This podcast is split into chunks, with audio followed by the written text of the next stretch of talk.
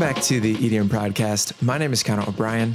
If you're new here, this is a show where we interview artists, producers, and industry experts, really anyone who we feel can help you grow as a producer. As always, this episode is brought to you by EDMprod.com, an online resource dedicated to teaching electronic producers the tools and tactics needed to make better music. If you want to level up your production skills, whether it's learning the basics, writing better music, improving your mixes, or developing more creative mindset, we've got you covered. Now, in this episode, I have a chat with Ed Brew. Ed Brew is the CEO of the popular music submission site LabelRadar. He has an extensive history in the music industry, working with brands such as Universal, Monstercat, and Trap Nation, and running campaigns for businesses like EA, HP, and Audible. Now, in this episode, we start off with Ed Brew's background, discussing his charity music compilation that launched him into the music industry. He discusses the various jobs that he's had over the past decade, which includes sync licensing, A&Ring, influencer marketing, running brand campaigns, and a whole lot more. He also explains how his early music job served as a creative outlet for him in the same way that music is a creative outlet for pretty much everyone listening to this show, and this overall just contrasted with what his previous job was working at a law firm. Later on, Ed breaks down the development and growth of his site LabelRadar. He explains the steps that it took to launch the site and for him to dedicate himself full time to it, offering insights and advice for those that are looking to start their own business, whether or not it's in the music industry. It's safe to say that Ed knows a lot about what it takes for an artist to make a break in the music industry, so I asked him to offer his best advice and guidance for independent artists that are looking to launch and develop their career. He discusses what artists should focus on in terms of branding, outreach, marketing, and partnerships in order to make an impact in a very competitive industry. That's all for me. With that, let's wrap things up and get to the interview.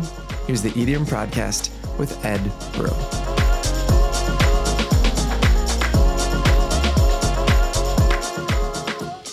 All right, welcome back to the EDM Prodcast. Today I'm joined by Ed Brew. Ed, how you doing today? I am very well, thank you, and uh, yeah, looking forward to to talking all things music. So you're currently the CEO of LabelRadar, but up until now, you've had a host of really interesting jobs in the music industry. So to start this interview, I want to learn a bit more about what your first steps were getting into music and into the music business.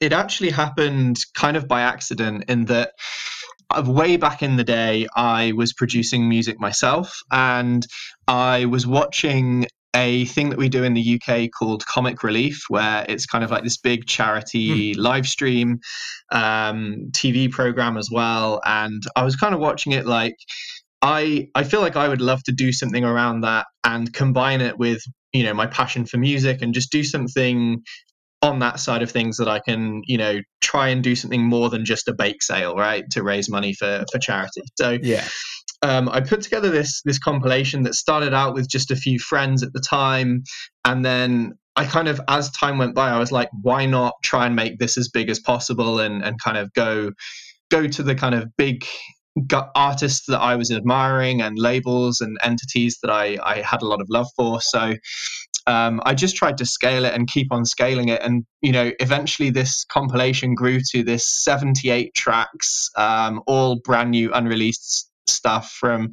some of my favorite artists. And yeah, it, it just kind of escalated and escalated. And um, I was lucky enough to get quite a lot of support from um, some of the big promotion channels and entities like Monstercat and EDM District, as, as well as you know big artists like Noisia and all these these kind of icons that I looked up to.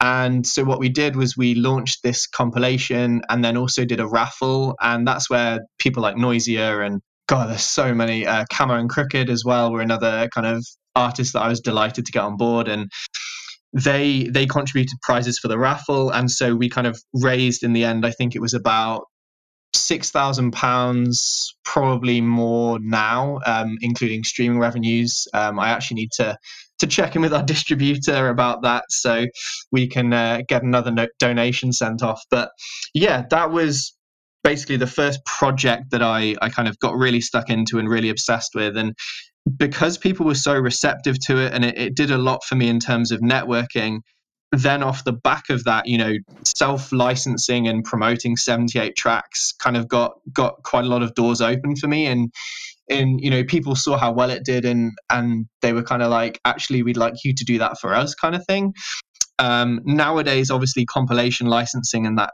that side of things isn't what it was back then i mean this was back in 2000 and 12, 13. And even then, it, it was kind of falling off. But um, yeah, that kind of opened doors for me in music licensing. And from there, I transitioned into sync licensing, which is, you know, placing music in TV adverts, film, video games, that kind of thing.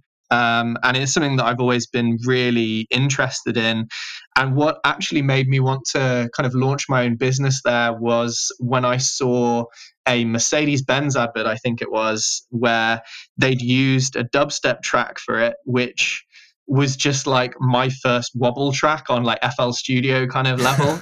and I was just like, there are so many tracks you could have used for this by so many amazing artists, and you went with this. Um, so from that moment, I was kind of like, actually, perhaps there is a market for you know if people are looking for more electronic stuff um, i could perhaps start representing some of the independent artists that i work with some of the smaller indie labels that i know and kind of build up a, a separate catalog um, to try and try and get them placed in these in these markets if there's an appetite for it. And so i did that for uh, a couple of years. Then in the background to that, I was working at EDM District, who kind of gave me my first like breakthrough role, job role in the in the industry. So I did compilation licensing for them and got to work with you know some of the biggest music promotion channels on YouTube, like um, Trap Nation, Trap City, uh, Mr. Suicide Sheep, xKito, Proximity. You know all of these kind of amazing, amazing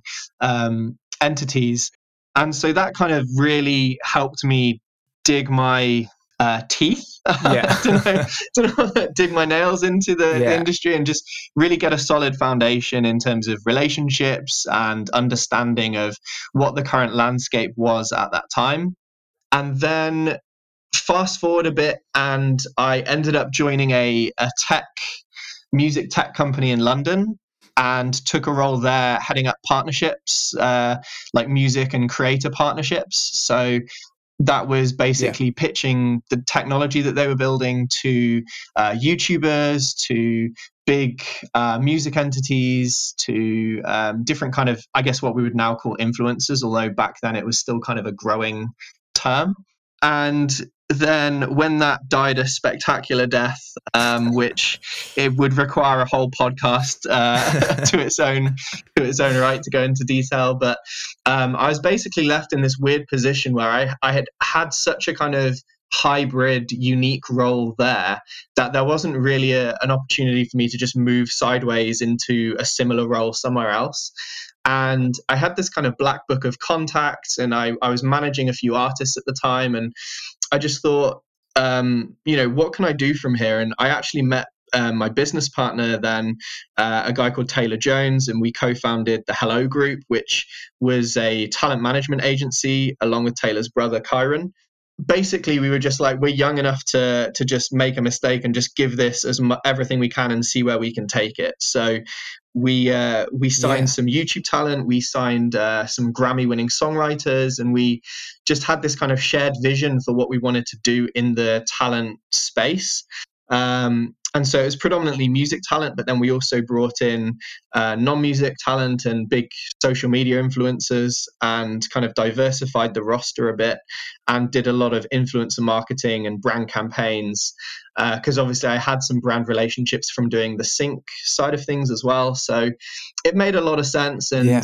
that was really fun for about four years. Um, and then it reached a point where our business was predominantly uh, US based, predominantly LA.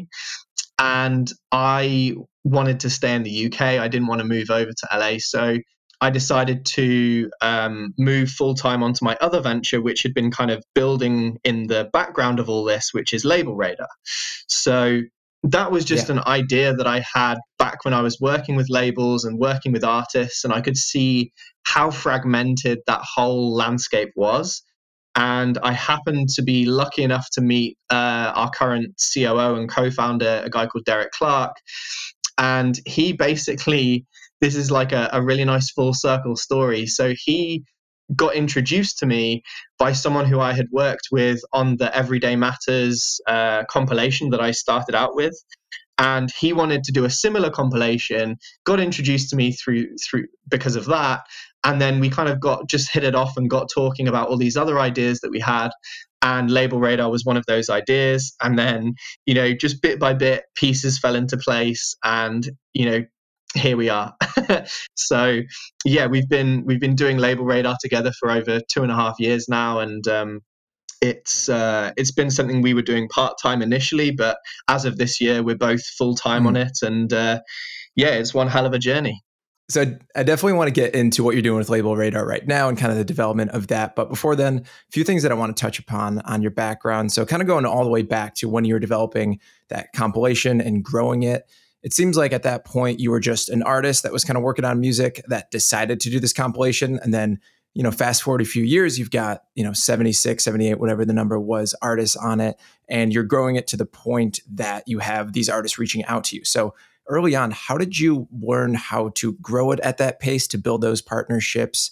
You know, because I think from there, that was kind of the impetus that helped you get those other jobs. But I'm curious, just kind of starting from scratch, from that very first compilation, how did you learn how to grow that at that early stage? So the the compilation grew very much through just taking chances to be honest with you like not mm. no one had put too much together in that line of things, like a charity compilation at that time, was something that hadn't really been oversaturated. It was quite a fresh thing to do. Yeah. Um, and I think people really resonated with the kind of the charities that we were raising money for and um, the artists that I was able to get on board through the relationships that I'd already built from um, back when I was producing, I had this thing called the Wolf Pack, which was my kind of close group of other artist friends. And there were, I mean, there's about six or seven um, of us, and we're just we're just really good friends, and we help each other out with you know feedback on stuff, uh, suggestions, all that kind of stuff. And because we we kind of had that close knit friendship then when it came to actually growing the compilation i was able to you know get them invested in it and then have them pull on their relationships to also help me you know flesh out this track list and get access to the artists that i wouldn't otherwise have had access to necessarily. And it was just it was just kind of a i was kind of like why not? Was was probably like the premium phrase going through yeah. my head at any time was why not right? So don't ask don't get. And if you'd said to me when I was first starting the compilation, like, why don't you email uh, like Circus Records or why don't you email Camo and Krooked or Noisia or, or any of these people, I would have just been like, hell no, like there, there's no way I'm I'm gonna gonna yeah. get in touch with those guys or there's no way they'd be interested. But mm-hmm. I think it the kind of applicable lesson from it is to scale down and then work up to it. So, like, okay, those guys might not be interested until you've got certain other leverage to kind of show them it's worthwhile. And so then yeah. it's kind of, I, I was identifying what would make it worthwhile and how, how I could then if I get X and Y artists, then I can go after these other artists as well because it kind of it's a a scale, right? And if I can secure promotion on these channels, then these other artists will be more incentivized to come on board. Um, and so it's kind of a some of it was chicken and egg. Don't get me wrong. Like you kind of need the artist to be able to get the big promotion channels interested anyway. But there's definitely a, a, an approach that can be strategized around it in terms of scaling. If I can get this, then I can get that, and if I can get that, then I can you know take it to another level from there. Yeah, I think I, for me, what it comes down to is something that we were talking about before we started recording, which is simply just patience. Like, yeah. even if you have this big dream for where you want to get your compilation, it's going to take some time to get the artist there. And I think an analogy would be artists trying to get on their favorite labels. It's for a lot of artists, you know, they're not going to get to their favorite label right away, but they can slowly build up, get those credentials so they can get to where they want to be. Definitely. And I, I think that that kind of logic is it's really important to to set it for your life as a whole. Like if you're starting out as an artist and you're like i want to be main stage at coachella like if that is your driving goal then there's so much that's going to happen between now and then on your on your journey as a whole that you're just not going to enjoy so many moments in your journey simply because you're mm-hmm. always looking beyond And by the way, when you do reach that goal of main stage at Coachella, you're not going to enjoy it as much as you think you will because you'll already have another goal in mind by the time you get there. And so, yeah. super important to have all your milestones set out. And, and it's fine to have that as a like overarching goal but have lots of other milestones in mind so that you can enjoy the journey and kind of tick things off as you go and be like, yes, this is a, a really nice achievement. Even though it's not my main, main achievement, it's still a, a really happy moment for me. So, kind of jumping off of that, so it seems like you almost fell into what you were doing with this compilation work that, you know, set you on the trajectory that you're at now. So I'm curious, like, what was driving you to get all of those different jobs with sync and management and marketing? Because you're coming from more of the artist background, and seems like it just started as you know like an idea for what you could do with getting some music together, and then it turned into this whole new, somewhat whole new career trajectory for you. So, kind of, what was driving you to continue growing and to get all these other jobs and to, you know be creating these businesses at the start? Sure, yeah.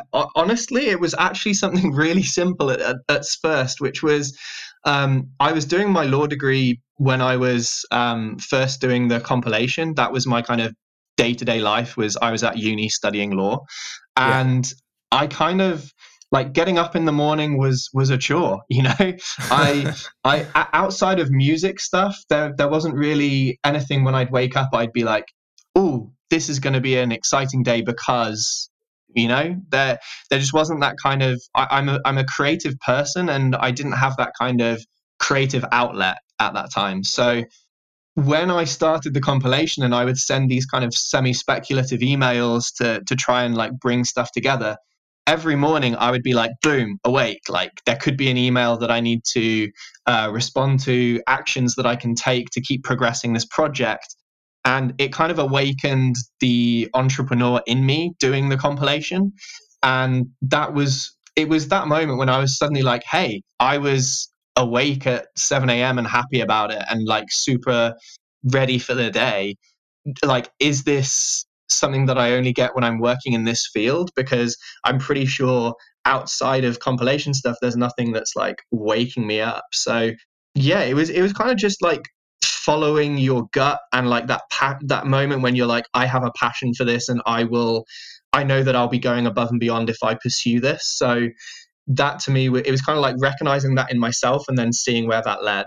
Yeah. One thing that I want to point out that you mentioned was that that felt like a creative outlet for you. I think a lot of aspiring producers have been locked into music production for so long that they forget that other things outside of music can be a genuine creative outlet. And I think I would recommend for all producers listening to think about if there's other things in music that could serve as that. I think, you know, music marketing for a lot of people is definitely a creative outlet and can satisfy a lot of the same things that producing music does. So I love the fact that you saw that as another way for you to, you know, have something to wake up for and as a creative outlet for yourself. Definitely, yeah. And and on the music marketing side of things, what's really cool about that is even when you're having downtime or time that you would otherwise class as unproductive, like just scrolling through your phone when you first wake up or whatever it might be, um, that is all time that you can be gaining insights on music marketing and stuff like that. Like, what is making you stop scrolling when you're stopping scrolling? Like, what kinds of content are you seeing? Um, what kinds of trends are you seeing in terms of music paired with certain types of visuals? Could there be a way for you to exploit that in your own music? Um, you know, now is kind of the perfect time to be looking at the content side of your music as well. Like, what yeah. visuals or videos um, can you tie it into? Cool. So, kind of catching us back to what you're up to now. So, you mentioned that you started LabelRadar about two years ago now. I want to hear what those initial stages were for you to, you know, take that idea to solve a problem, which is pretty obvious in the music industry, and to actually turn that into a, you know, full fledged business. Sure. Yeah. I mean, it was it was something that for me was so obvious from a very early time, right? Like I was surrounded by artists and record labels, and the problem was so obvious to me from kind of day one that I was just like, someone will build something for this. Like, I'm not from a technical background. I'm not a, a developer or a coder. Um, I don't know the first thing about building an app. So I was just like, someone will build a solution for it, and I will thank them for it when it's built. Yeah, over time, a few things came out, but none of them really addressed it in the same way that I saw the problem. And and yeah, Derek and I had the shared vision for what we wanted to build. And when the dots were connected with a developer team who I think were working at the time on a project for Derek, and he he kind of said, "Hey, these guys are really good. We should you know talk to them about um, our idea and see if they're interested."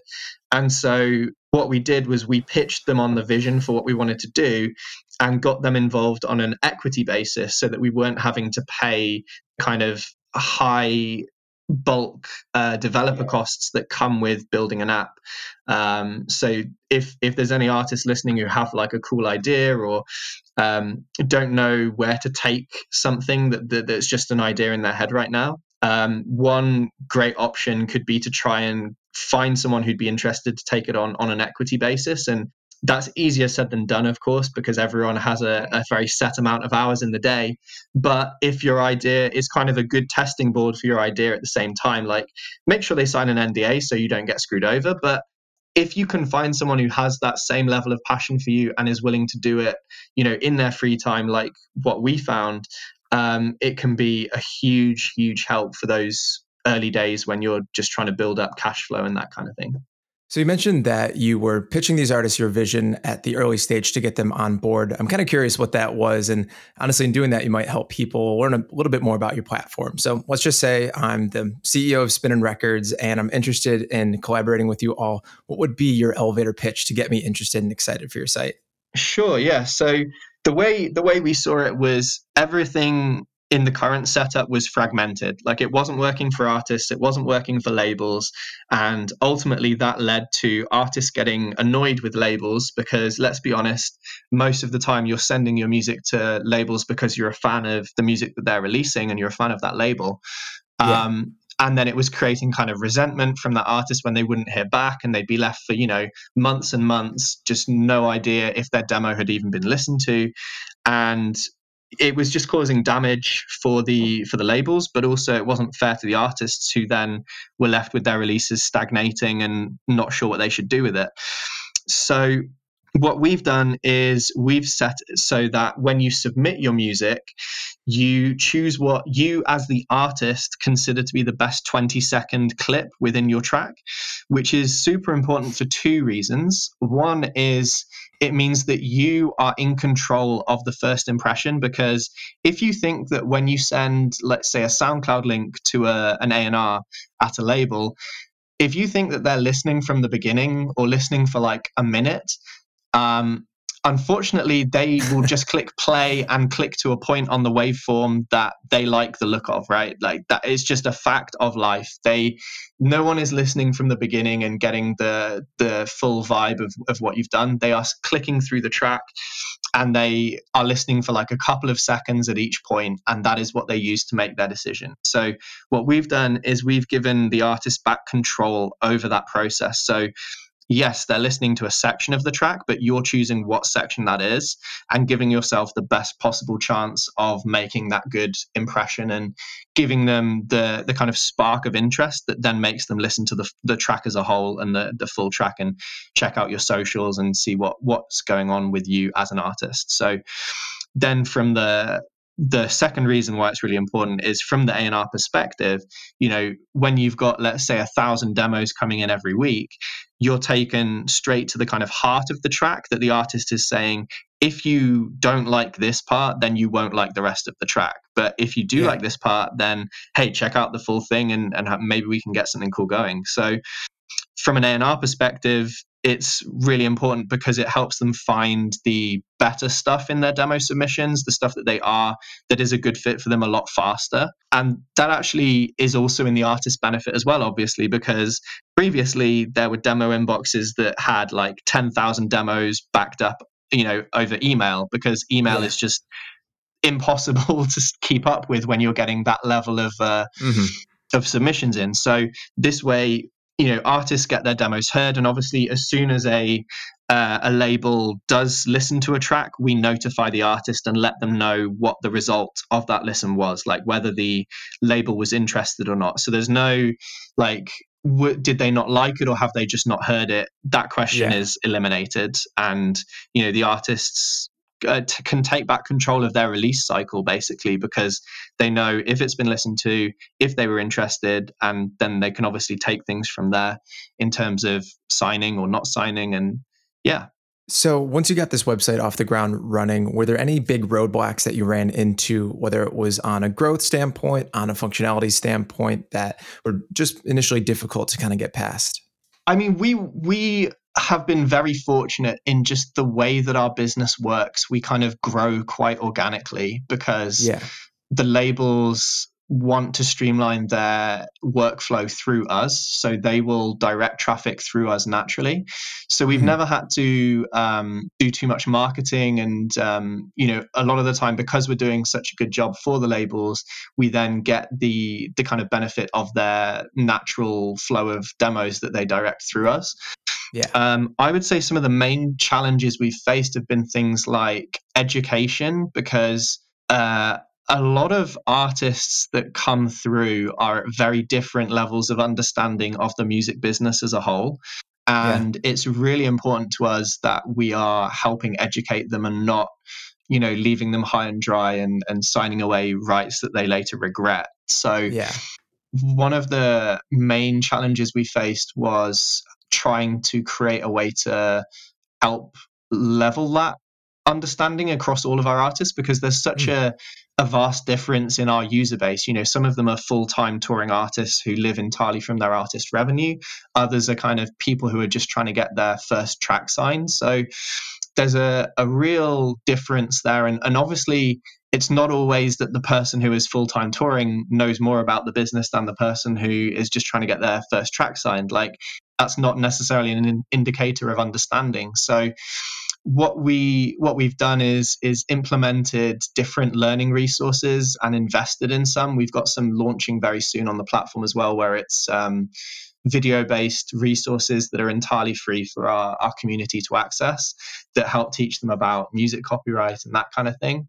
I, I mean, we we basically look at how we can offer the most value to the artist community. So when it comes to providing them with things like exclusive opportunities that they wouldn't otherwise have access to, like remix contests and things like that.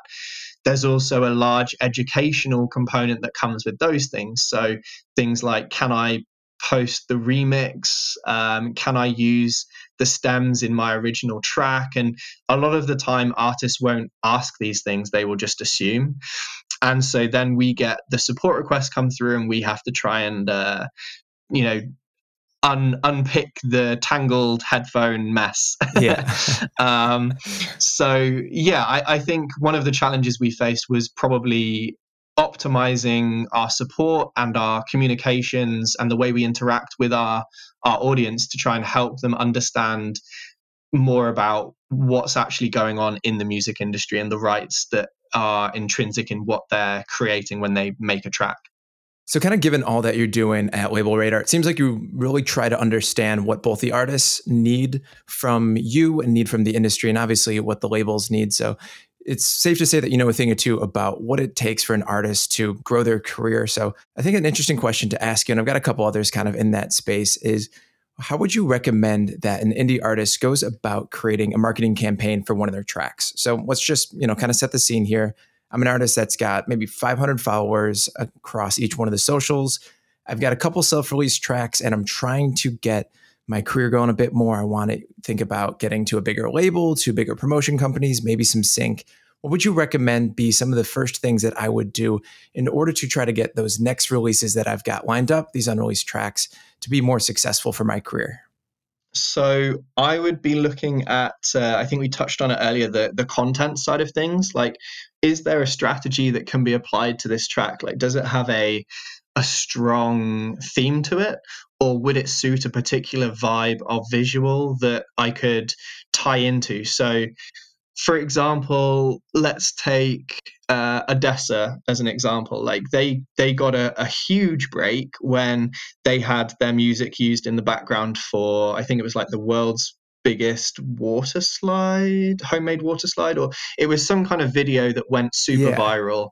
Um, and I would be looking at obviously that's a very niche example, but the principle mm. of finding identifying what content you could be a good fit for and then pursuing opportunities around that content is is something that you can do at any level of of artist. So identifying which production areas by production areas i mean people who create content and have a need for music so yeah. whether that's an influencer or a content creator or um, let's say a, a, publisher like a lad bible or one of those a big youtube channel um, anything like that I would be looking at where I think my track could sit there and trying to make contact with them so that I can give them a free license to use the track in return for credit in the description. And then that content can also be marketing for you at absolutely no cost. You can then repurpose it for your for your own stuff if you're smart about the deals that you do. Um, but that's that's getting a bit more granular. Um, I think the content battle is is one side of it and it's something that you can always be learning by following uh, other artists and follow it just just taking notes on your own content consumption when you're scrolling through instagram or whatever it might be. Then beyond that i would be looking at sync companies that uh, can do a non-exclusive deal probably um, to test the waters rather than going in and committing to let's say the biggest sync agency for an exclusive period and, and, and for full exclusivity worldwide i'd probably yeah. look to do territory deals um, and non-exclusive just initially and then once you've tested the waters on that and just to, to manage expectations as well sync is quite a slow game so I wouldn't I wouldn't be hitching my wagon hard on like getting placements in a big TV series or, or an advert or anything like that. It's just one more one of those um, not quite winning the lottery moments because it's a bit more scientific than that, but uh, certainly not something that you can just bank on. Yeah, kind of like a leave it and forget it, hope something happens off of it almost. Exactly. Um, my main advice for someone in, in that kind of level, because I, I was also at that level is is trying to find things to leverage as well to to give people a reason to follow the, you that might not just be your music whether it's the yeah. content that you put out as a as a person like behind the scenes or tutorial content or um, you know could, you can even be a personality obviously um, it doesn't have to all be music content that people follow you mm-hmm. for or for example back in the day people used to put together compilations and license those to then have people like to follow. But obviously, you can't like gate anymore, which is uh, yeah. it's just it's just fun seeing how everything progresses. But the the main thing that I would be doing nowadays is how can I find the most effective way of communicating with my audience because I know that Facebook's organic reach isn't going to always get me my super fans, right? It's not going to keep them fully up to date. So what what is my best communication method with my audience and what other tools are out there that I can leverage to have them support me outside of just my music releases. So whether it's going through a Patreon, whether it's getting direct um, phone numbers to to use as a mailing list. Uh, uh, a mailing list, but the equivalent of a mailing yeah. list. um, whether it's creating a messenger bot that has some kind of cool branding that's unique to you as an artist, or um, I mean, you see nowadays people go all out with like developing app games to tie in with a music release and stuff like that. You can scale that way down and still have similar results um, without needing to invest huge budget into your your kind of per release strategy. So when a label listens to a track on LabelRadar, they've got a 20 second clip and if the label likes it, I think personally it's naive to think immediately they're going to click, hey, let's talk. I'm going to sign this. So, on your end, what do you think the labels are doing if, let's just say Monstercat, one of the labels on your site, Monstercat really likes a 20 second clip from an artist and they're deciding whether or not they want to follow up with that artist? Yep. So they for their setup, they would uh, run it by the A and R team. So they would have the track shortlisted. They would say, uh, you know, really interested in learning more about this artist and then they would run it by the team get the team's thoughts and then they would get in touch with the artist and um, run through their usual protocols which from from what I know about them is that they're very they do their homework right. They want to know that the uh, the artist has like a follow up single. They have a, a story to, that they they want to tell with their music, and they have a, a yeah. solid branding around themselves. So um, they're they're one of the the best examples of a label that you know really goes into a partnership with the artist that they're working with as opposed to kind of just spamming out music um, which you know in, in the current landscape there's so many releases coming out and a lot of labels running very aggressive release schedules that i think it's it's always nice when you you see a lot of effort going into individual releases still so one thing that I want to ask you about, especially coming from the artist side and then moving into more of the business side, is how important you think it would be for aspiring artists, which is the majority of the demographic of people listening to this podcast. How important do you think it is or would be for them to get a music industry job outside of actually producing music? I, I would say with with anything you kind of get out what you what you put into it. So you could have a music industry facing job and not really get that much benefit from it unless you're leveraging it in the right way. So if you're yeah. it I mean it also depends what that role is, right? There's jobs within the music industry that won't advance your career as an artist in in any way shape or form.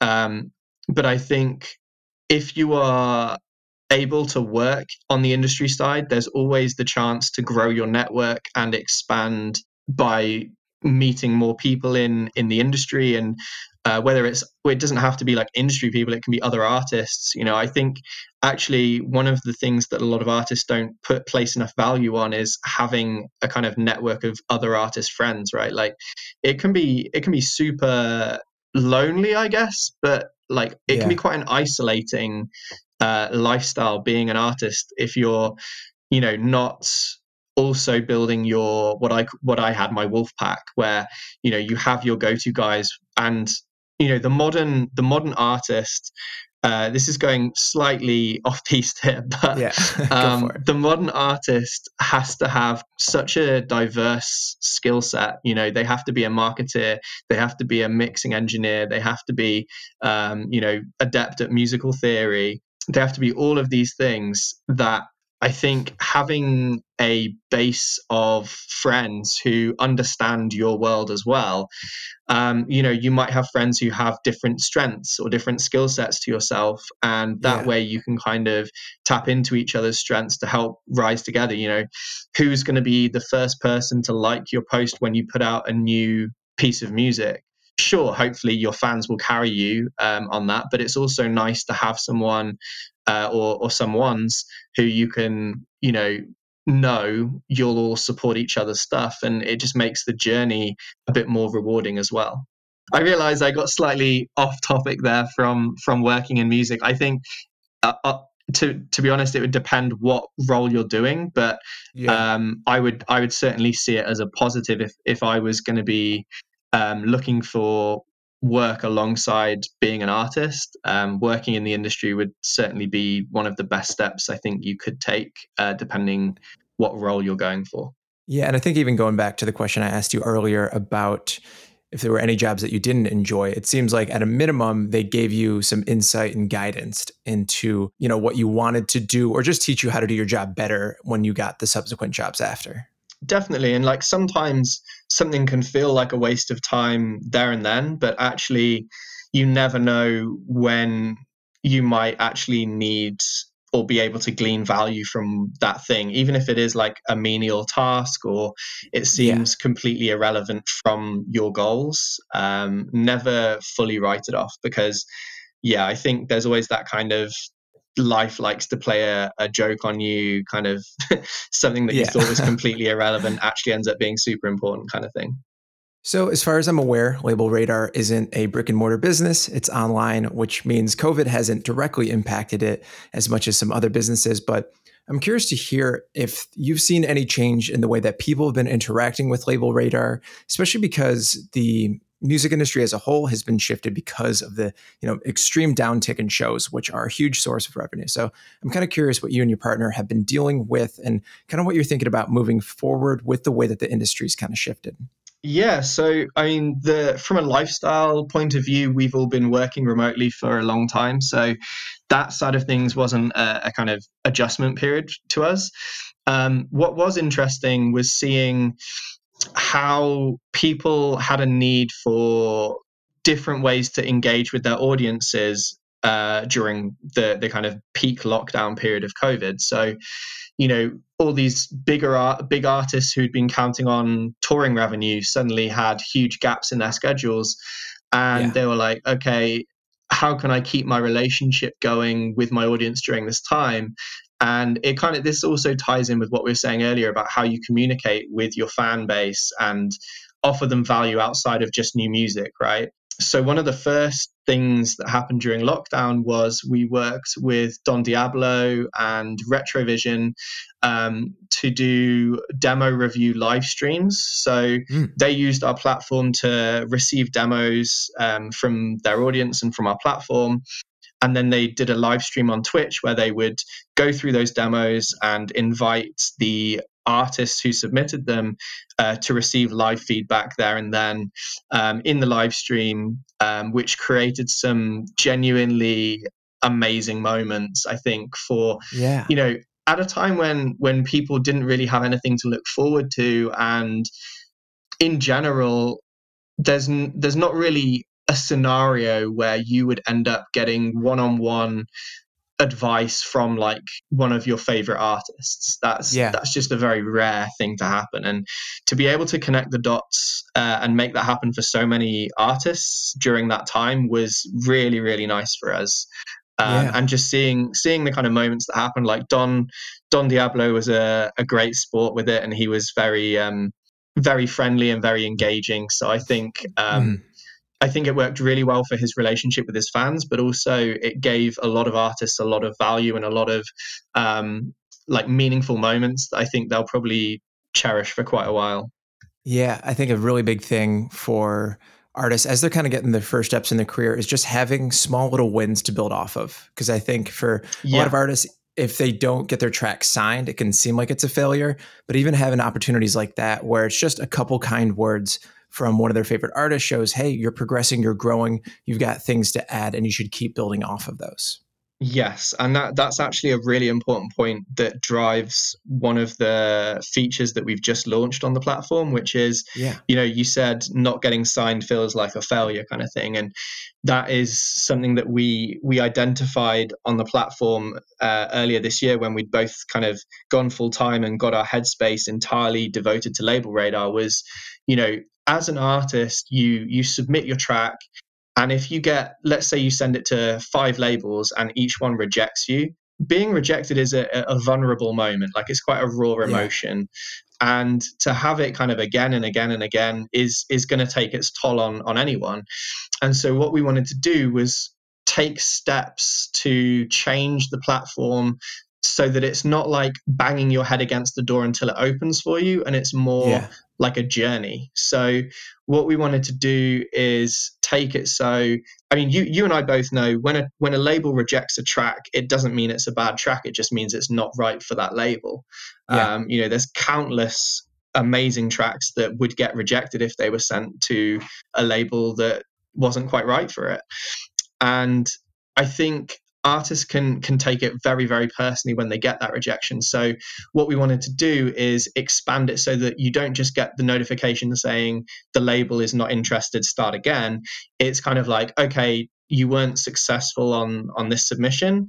However here are some other things that you can do now. And so yeah.